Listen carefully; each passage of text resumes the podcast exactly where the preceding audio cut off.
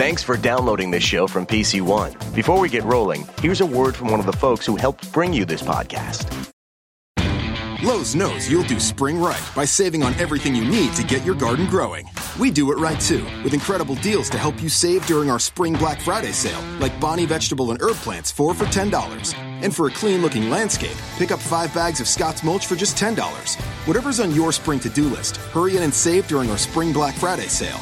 Do it right for less. Start with Lowe's. Offers valid through 417, not valid on Alaska or Hawaii. Bonnie offer valid on 19 ounce pots. See store for details, U.S. only.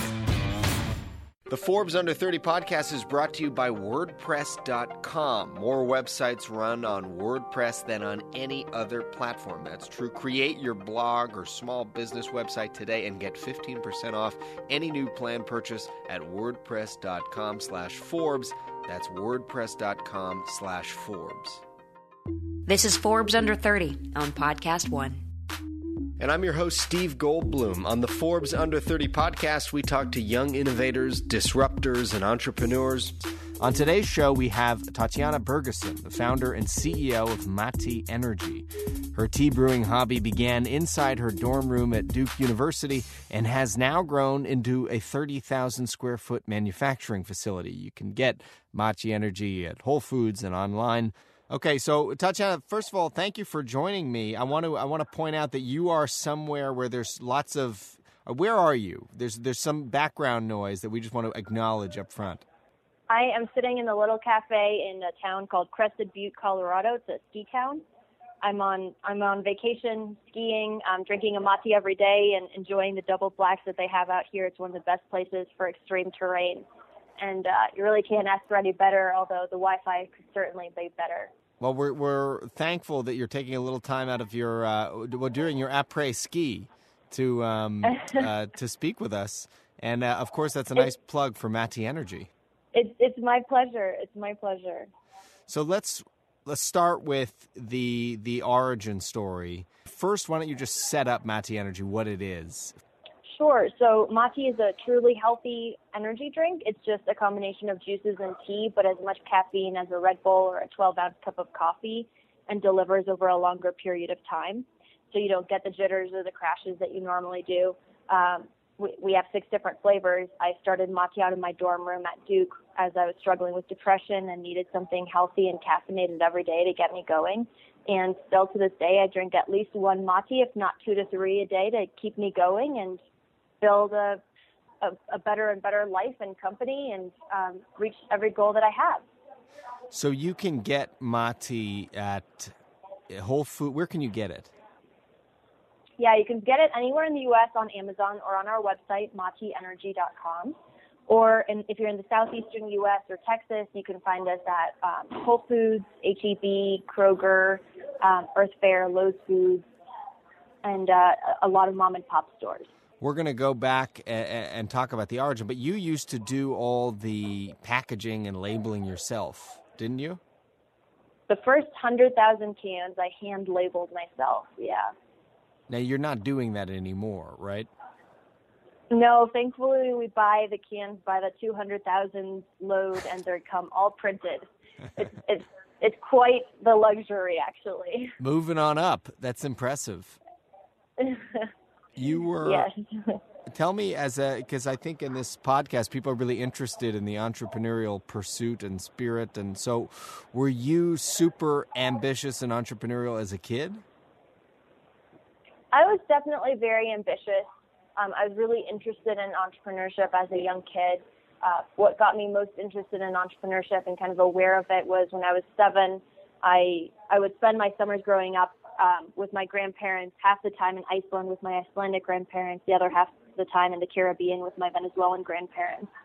And one of the summers I, I spent in the Caribbean, my uncle had a tourism business where he would drive tourists around on jet skis. And that's how I got introduced to entrepreneurship and being your own boss. And I got to drive the tourists around in the jet ski as a seven year old.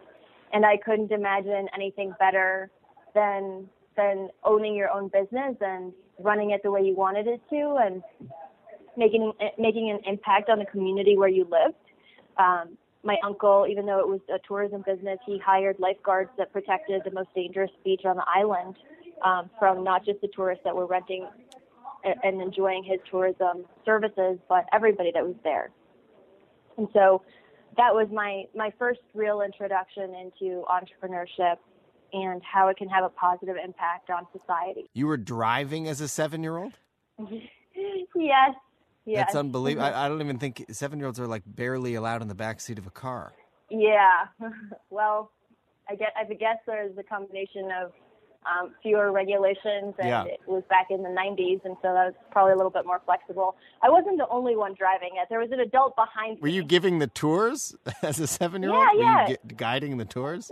Well, I, I did my best, mostly pointing at places and then dunking the tourists off the banana boat that was being pulled by the jet ski. Now, I, I I want to talk about a little bit. Of, this is an interesting segue from from jet skis to depression, but you know we can we can do it. At the top of the show, you mentioned that you were depressed in college. What brought that on? Um, just trying to figure out what my life was going to be about and switching majors from engineering to business and not knowing what I wanted to do. Um, when when everybody around you is on the same four tracks, whether it's law, pre med, iBanking, or consulting, and you don't fit into one of those tracks, it's it's really concerning. But you're still ambitious, and so how how can you be ambitious but not follow one of the ambitious tracks? We're going to take a quick break. We'll be right back. Small businesses are at the heart of our communities and the places that we could not live without. The places like that little ice cream shop, the coffee shop that you go to, the taco shop that you, you know the one that you go to, whatever it is that you do, whether you've been in the business for generations or recently launched, creating a website on WordPress.com can make a big impact on your business. Even if you don't have experience building a website, WordPress can guide you through the process. They have hundreds of customized themes to get you started. Just pick a template and make it your own. You'll get built in search engine optimization and social sharing. That's good. When you build your website on WordPress.com, you're part of a community with support 24 7. Whenever you need it, get answers to your questions and get back to getting stuff done. Come see why 27% of all websites run on WordPress. Get started today with 15% off any new plan purchase. Go to wordpress.com slash Forbes to create your website and find the membership plan that's right for you. That's wordpress.com slash Forbes for a 15% off your brand new website. wordpress.com slash Forbes. Hey everyone, I'm Maggie McGrath, a staff writer at Forbes magazine and your new host for a show called Forbes on Trump. Politicians are all talk, no action. I'll be speaking with the editors and writers who are reporting on the 45th president. We'll hear what they're finding out about his wealth, his business associates, and the ways in which he and his policies are affecting the economy, consumers, and all aspects of the business world. Somebody has to come out and tell it like it is. Along the way, we'll dive into Forbes archives, which contain decades of information that will add context to the current White House administration. So listen to this. Listen to this. That's Forbes on Trump on Podcast One. Subscribe now at iTunes and don't forget to rate, review, and share. You said that the antidepressants sort of really, really put you in a funk. Well, I, I was already in a funk, but at least I still had the the ambition internally. I just didn't have the interest in um, doing anything about it, um, and that's where the depression came about. It really factored in, and so the antidepressants diminished the ambition, but enabled me to execute on things that I knew I needed to do. And so it, it's kind of a catch 22 which, which one should you have the the one that's the ambition that you feel like is a core part of your identity or um, just being able to do the things you know that you need to do whether it's homework or go to class or get up and eat breakfast or go to lunch Mm-hmm. Do you still take the medication today? no no i got off uh, two years after i got put on the, the two different antidepressants And and you said that your doctor uh, recommended, which is interesting, that you really like get into coffee. Is that right? Well, sort sort of. So I I brought it up as like a, hey, I'm having these issues. Like I'm frustrated that I don't have the motivation I used to, but I don't want to get off the antidepressants because then there's this other part that I you know that I told you about earlier. And so, what about caffeine? Can caffeine kind of be that bridge that can help me to do more and accelerate my ability to get off the antidepressants or decrease the dosage more quickly? And Right. so the doctor said that that was actually a great idea. And yeah, absolutely, full force, go ahead, try it out. And so I started brewing teas in my dorm room and figuring out how to brew them to get more and more caffeine out. Um, and my classmates started drinking this concoction I was making in my pasta pot after I'd gotten to drinking from one cup a day to two to three to four, and then making that pasta pot full. Um, at the time, I joined an entrepreneurship group, knowing I wanted to start a company one day. I was lost in where I wanted to go, but I figured why not go to my childhood ambition and um, the thing that made me most excited as a kid, which which was entrepreneurship and mm-hmm. startups and business. And so I thought that if I pushed in that direction, then maybe I would find what makes me tick. And that certainly happened. Well, let's talk about the entrepreneurial group because you had the unique experience of joining the group as the only woman in the group. Yeah, yeah. So the group was being founded by a couple of my classmates from my freshman year dorm. And I was recruited to the group, I thought because we had been friends and they thought I'd make for a great entrepreneur one day. Um, and that was probably part of it. But another very real part of it was that they needed women or Duke wouldn't give them funding. It right. couldn't be an all male entrepreneurship group. And so they also didn't tell me I had to start a startup to join the group. They were afraid that I would be freaked out and turn away from the group if they said that, uh, which is probably true at the time at least. And so I joined the group, and all the guys had tech startups around me and had customers, and were selling, and were getting investors. And here I was, the only girl, and the only one that didn't have any ideas let alone a direction to move forward in. And when I when I expressed my frustration to one of the guys who's now my fiance, he said, "Well, wh- well, why don't you just start selling what you're already making? Who knows? Maybe you can get into Whole Foods sometime." Unbelievable. And so that that that's pretty amazing to see that sometimes you just you don't see things yourself and you just need somebody else to point it out and then that's all you need. You can go full force ahead with with with that in mind. Well, that's so your fiance was in that group? Yes, that's At, how we met. What year was that? That was in 2012. That was in 2012. 2012. Okay. He, and, he wasn't my fiance then, of course. We were we were just friends. Right. And but you've said I've I've heard you describe that relationship before. He's very tough, right? He's sort of like he gives a lot of tough love and and and motivates oh, he, you. he's he's he's a tough loving kind of guy there's no simple love to give. There's there's just tough love and, and having fun together. Right.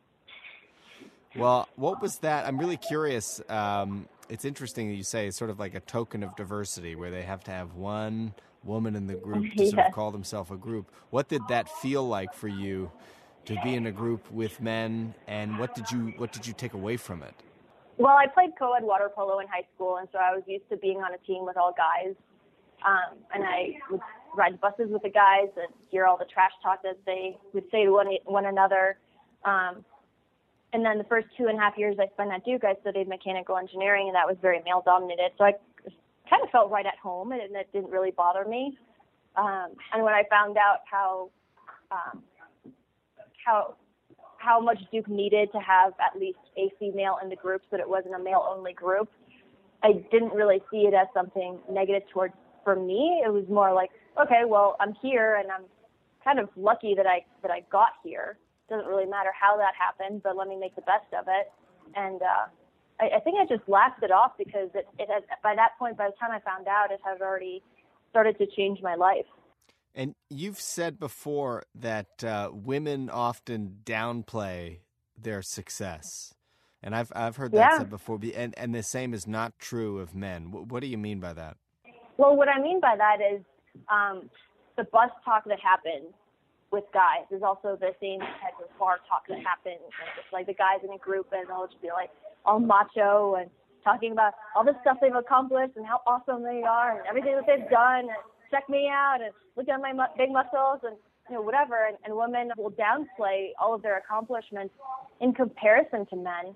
And so I think it's been really helpful from high school through college and then being a part of a very male dominated um, startup scene in North Carolina to be around that and realize if I'm going to compete for the same investor dollars, for the same retailer support, for all of the same resources, I need to recognize how I need to be pitching and pitch in the same way. Doesn't mean lying, it just means you have to learn how to pitch the way that everybody else is pitching. So, give me an example of how your pitch has developed or evolved over time based on what you learned in that group and your style? Um, so I have I have had to balance out um, a perceived stigma for women that are fundraising, but also knowing that I need to pitch like a man. Um, so how do you do that when you can't come across um, so aggressively that you're unlikable? And there's been a lot of statistics and research around that as well. And so my my conclusion and what I've been working towards is being very numerical and quantitative in everything that I say and having that support, knowing my numbers of my business backwards and forwards better than anybody else. And that gives me both the confidence in my own business and in my pitching that I can come across with that same level of confidence in my business and in myself because of that knowledge, that really strong knowledge base that I have. And then knowing the numbers so well every single day means that that's what I drive my team towards is excelling in the metrics that matter. And so it, it really becomes a, it's become a virtuous cycle where I know what we, which metrics and KPIs we need to be hitting and where, how, how quickly we need to be growing. And if we can achieve those metrics, that's really impressive and that's exciting. And um, that's been really helpful to me for balancing needing to pitch with confidence and not bragging, but like, uh, what are the exciting metrics that somebody wants to know about? What are the exciting pieces, and how can you tell them that in a in a way that they believe you? It's, it's through data. It's through data and through an emotional story, and so um, being able to bridge both of those in, in the pitches that I give, that, that's been the most effective for me. We're going to take a quick break. We'll be right back. This podcast is brought to you by Braintree. If you think that your payment system exists solely for the purpose of transferring money from a customer's wallet to yours, think again. Braintree, rethink payments. Learn more at braintreepayments.com slash Forbes. Well, it's really an interesting angle that you're that you're uh, tapping into because we learned a lot about this during this last election cycle. Mm-hmm where one person, one candidate is very well prepared and the other is, is not, but but superbly confident, uh, never in doubt. And I think you're right. It, it is twice as hard for a woman to balance that because someone who's seen as uh, bossy might be decisive, right? That, that women have to sort of navigate through those waters that men don't have to.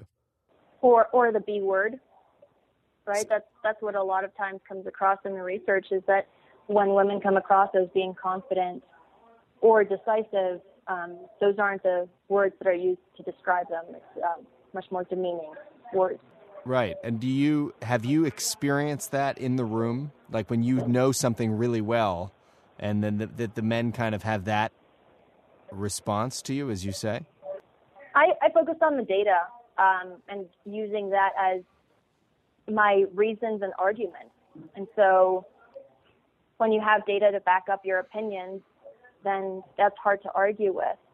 And I, I don't try to, I try to be opinionated about things that I know a lot about, but I try to be open when I don't know a lot about something to do the research and find out more and let that dictate the direction that I set my mind on. And I think that that's a really healthy way to go about it because then I've, I've had to educate myself and learn and it's not just gut instincts or gut feelings that are driving the reasoning behind why I say something or why I've done something or why I'm proposing a certain solution one way or another. I guess that's and in business you really do have to back it up. I mean, you you clearly do have the data to support your ideas. You're not it's not like you're running for Congress. Right. I'm not I'm not selling just myself. I'm selling my business and what we've accomplished and we have a lot of metrics and data to support what we've accomplished and a lot of beverage companies our size don't buy the level of data that we buy, but uh, that's really important to me to be able to pitch successfully both to investors and retailers is if you don't know your data, then you're just selling an emotional story, and that's not as convincing as raw data of being able to say we're outselling this competitor by this much, and this, these are your dollars per store per week. This is your opportunity cost of delaying your decision by six weeks. Um, this is how much your stores will be losing based on our sales at this competitor and this many stores that you have if you can really pull out that data and sell with data, with data, but from a product standpoint that, that has a lot of opportunity, that goes a long way. Well, Tatiana, how have you? I mean, because I think you're a, a, really inspiring example for a lot of young women too who want to get into business and, and, and entrepreneurship. Do you do do you take active steps to sort of tell your story to groups of women's empowerment organizations and things like that? Um, I, I spend a lot of time mentoring undergraduate students, um, and so I, I tell my story there. I tell my story at a lot of events in the North Carolina area or where I'm invited. Um, I don't think that my story should just be an inspiration to women. Um, I think hopefully it can be an inspiration to anybody. Um, and I I believe in just going out and doing your best and being your best self and being aware of the fact that there may be biases against you, but there's also a whole lot of opportunities available to women. Being aware of those challenges, but taking advantage of the opportunities of being a woman. If you're willing to set your mindset in that direction, that can be really powerful. You can really accelerate your your own capacity to grow, to make an impact, and to drive your career forward. And we're taking a quick break to say thanks to our sponsors for making the Forbes Under 30 podcast possible. Lowe's knows you'll do spring right by saving on what you need to get your garden growing. We do it right too, with incredible deals during our Spring Black Friday sale, like 19 ounce Bonnie vegetable and herb plants, 4 for $10. And pick up 5 bags of Scott's Mulch in store only for just $10. Whatever's on your list, hurry in and save during our Spring Black Friday sale. Do it right for less. Start with Lowe's. Offers valid through 417 while supplies last. Not valid in Alaska or Hawaii. Scott's offer valid in store only. See store for details, U.S. only.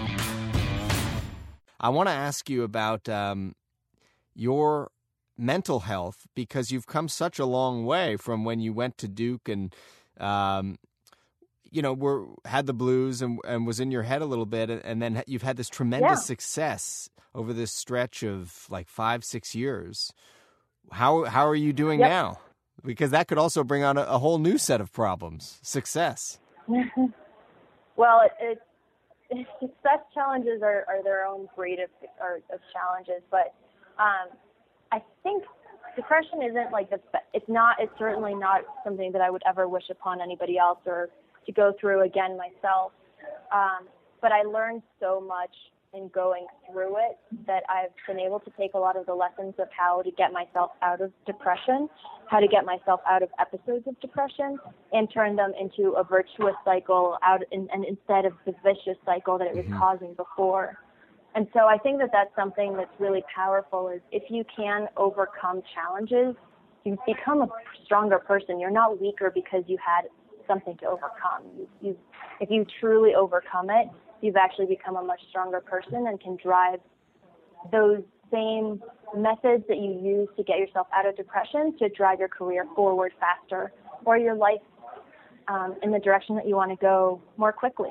do you have a practice like do you talk with someone or do you practice mindfulness meditation or what do you do to you know for, for yourself Yeah, so well, what I used to do while I was on the antidepressants is I, I would see a psychiatrist every week, and I specifically selected a cognitive behavioral therapist as well. yeah Who, the psychiatrist was trained in, in cognitive behavioral therapy, and she helped me develop a lot of mind training um, exercises that I still use today.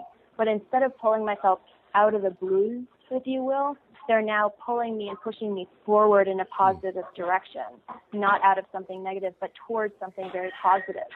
And so that's something that I don't think a lot of people talk about is how can you use overcoming a mental illness to your strength once you've overcome it. You can continue developing those same skill sets to become even stronger. And so that that's what I've been working really hard on, continuing to develop and continuing to do over the past five to six years. And I, I think it's it's certainly paid off. we're going to take a quick break we'll be right back this podcast is brought to you by Braintree. When it comes time to check out, consumers have come to expect a wide range of payment options. Or to be more accurate, there are a wide range of consumers out there, and every one of them expects you to offer their preferred payment method. You can look at this as a hassle, but Braintree would suggest you look at it as an opportunity. When you rethink your payments, it's easy to let your consumers have it their way. Braintree, rethink payments. Find out more at braintreepayments.com slash Forbes. Well, it's interesting to hear you talk about that because there's so much stigma around mental health. And, uh, you know, I've heard somebody say it's like, it's not like, even if you've had success, how could you be depressed? People say that you would never say, how could you have asthma? I mean, it really is like a disorder that that needs to be treated. And how is CBT, behavioral therapy, different from like analysis? What what is the because I know a lot of people in business use cognitive behavioral therapy, right? Yeah, so it's, it's learning how to think differently. So we all have like bad talk. I, I can't believe I said that. Why why didn't I say something else? Or why didn't I say this? Or why didn't I argue that point in this way instead of that way? Um, but learning to cut yourself off early in that those mental conversations and say, we all make mistakes. It's okay. It's about how do I go forward now? And how do I learn from that so that I don't make the same mistake twice and I can grow stronger? And so that's one example of cognitive behavioral therapy. It's not just about analysis, but really focusing on changing your mindset. Um, and then an, another portion is um, learning to understand how to change action. So you, you can't, and, and thought processes, you can't just change how your whole brain thinks right off the bat, um, especially when you're in deep depression. What you can do is you can make one small decision a day, one take one action that can start influencing how you're you're thinking about yourself, and that can then start influencing how you're feeling. And so, you can very easily see how that applies to uh, somebody that's struggling, where they don't do anything all day, and then they have all this negative talk about how they didn't do anything all day, and they feel bad about that, and so that leads to a lot of negative feelings and to a deeper sense of depression. Huh. What was it? What? Go ahead, please to turn that into a virtuous cycle, you can, once you've grown out of the vicious cycle, you can say, look at all these great actions that I took. I'm so proud of myself. Like, this is a really hard day, and I did it anyway. I'm so proud of myself. And then you start to feel even better and more motivated to be able to continue driving towards whatever goals that you have. Tatiana, what is an example of a stress that you had back in 2011 or 2012 that would have sort of crippled you in your dorm room and and uh, that when you were really relying on the antidepressants to, compared to a stress that you might have now with your business being you know as as successful as it is? Oh the stresses are completely different. It's it's like asking how's the life of a of an entrepreneur um, businesswoman different than a college student? Um, it's it's everything. Like i didn't choose all of the food i ate i had a limited selection of meals that i could eat from the cafeteria I slept in until noon every day when I was in college because I could. I um, had homework to do, and if I didn't do it, nobody got hurt. There weren't, any, except myself. Um, and you know, there there weren't any real life consequences. Whereas today, I have 25 families, employees, and their families to to look out for.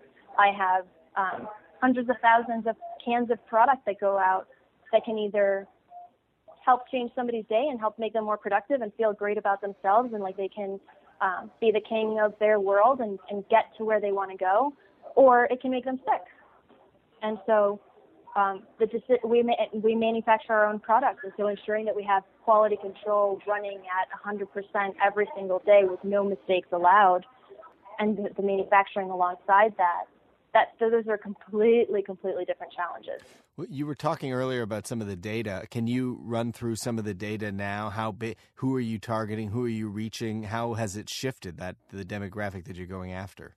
Yeah so from 2015 to 2016 we grew 130% which is um, in line with two of the largest beverage sales that happened in, in november last year one had been growing 100% the other one had been growing 150% on average. They sold for almost a combined $2 billion. And those growth rates were pretty consistent from their early days when they were our size. Um, last year, we grew from five employees to over 20. We're now, looks like we're closing out the month with about 28 employees. We've grown from one national retailer last year, early last year, which was Whole Foods, to now having five and hopefully doubling that number by the end of this year. And so we, we we've we've been growing at an astronomical rate, and it means that every employee in the company, including myself, have, have to learn that quickly to be able to keep up. And how have you marketed the drink? Because at first you thought it was going to be more more attractive to women. Is that right?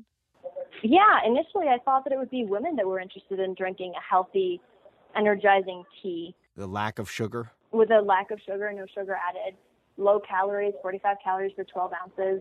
And in my early research, I found that actually the early adopters were men and they loved it because it was a replacement for Red Bull and something that they could feel really good about consuming.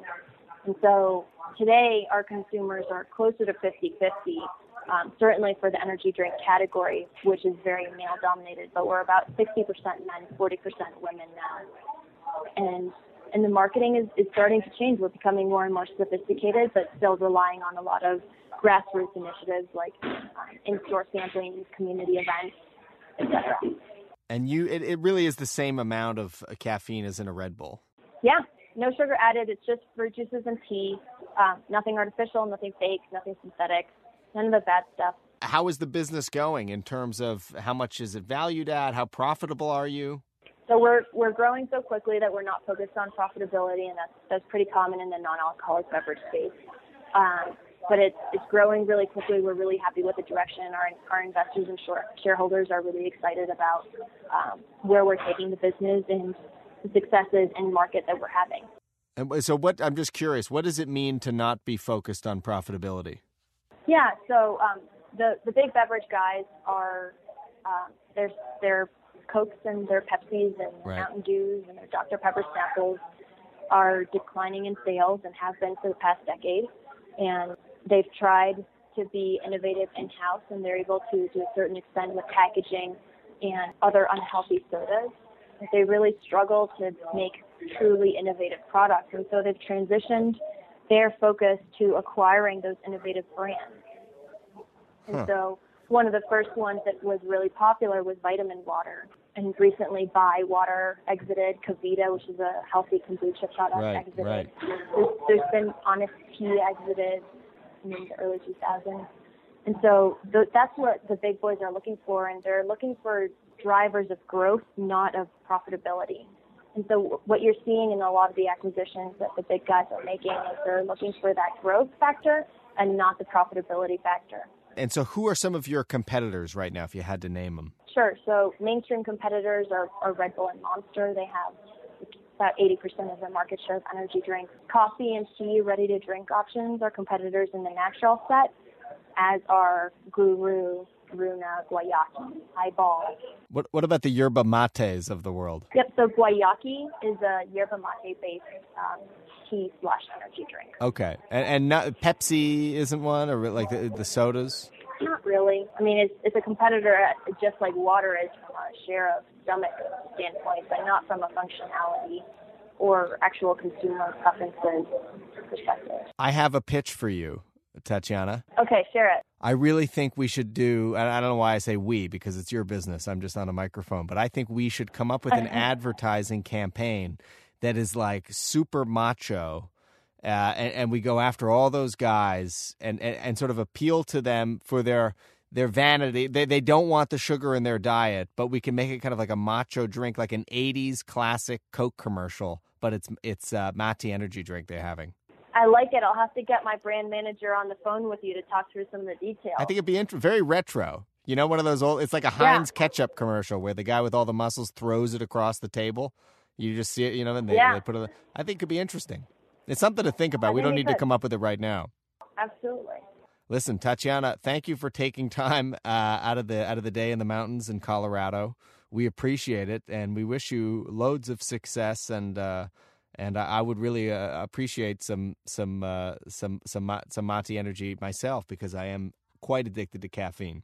Well, I'll have to send you over some samples. That would enough be great. To last you a week, so you can really try it out. Appreciate it. Okay, thank you so much. All right. Thanks so much for the time, and sorry about the background noise again. No worries. Thank you. That's it for this episode of Forbes Under 30. I hope you enjoyed it. If you want to reach out to us with a comment or question, please do so at under 30. That's the number 30 at podcast1.com. Everyone sells today. So, how do you bring your best sales game every day? Simple. Listen to the Advanced Selling Podcast on Podcast One. Hi, I'm Bill Caskey. And I'm Brian Neal. Each week we answer listener questions like How do I compete against a cheap competitor? And Brian's favorite, because he always has an answer to this How do I meet with a CEO when they won't even return my calls? The Advanced Selling Podcast is where the best go to get better. Listen Mondays on Podcast One and on iTunes. Lowe's knows you'll do spring right by saving on everything you need to get your garden growing. We do it right too, with incredible deals to help you save during our Spring Black Friday sale, like Bonnie vegetable and herb plants, 4 for $10. And for a clean looking landscape, pick up 5 bags of Scott's mulch for just $10. Whatever's on your spring to do list, hurry in and save during our Spring Black Friday sale. Do it right for less. Start with Lowe's. Offers valid through 417, not valid on Alaska or Hawaii. Bonnie offer valid on 19 ounce pots. See store for details, U.S. only. At the border. I'm Ed Donahue with an AP News Minute. At the roundtable discussion today in San Antonio, Texas, President Trump heard something he said he never heard before about life along the border. Many people are dying, and the danger of living here, unless you know exactly what you're doing, is tremendous. This is Texas Lieutenant Governor Dan Patrick. Where are the people in Washington to stand up for these children, these women, these senior citizens? Where are they? Bring them down. Mr. President, let the Democrats come down to Brooks County. Let them come to any of these ranches. Let them see these bodies. Let them see the skeletons. We have the photographs. Attorney General William Barr says he thinks spying did occur on Donald Trump's presidential campaign, suggesting the origins of the Russia investigation may have been mishandled. Scientists released the first image ever made of a black hole, revealing a fiery ring of gravity twisted light swirling around the edge of the abyss. One scientist said science fiction has become science fact. I'm Ed Donahue.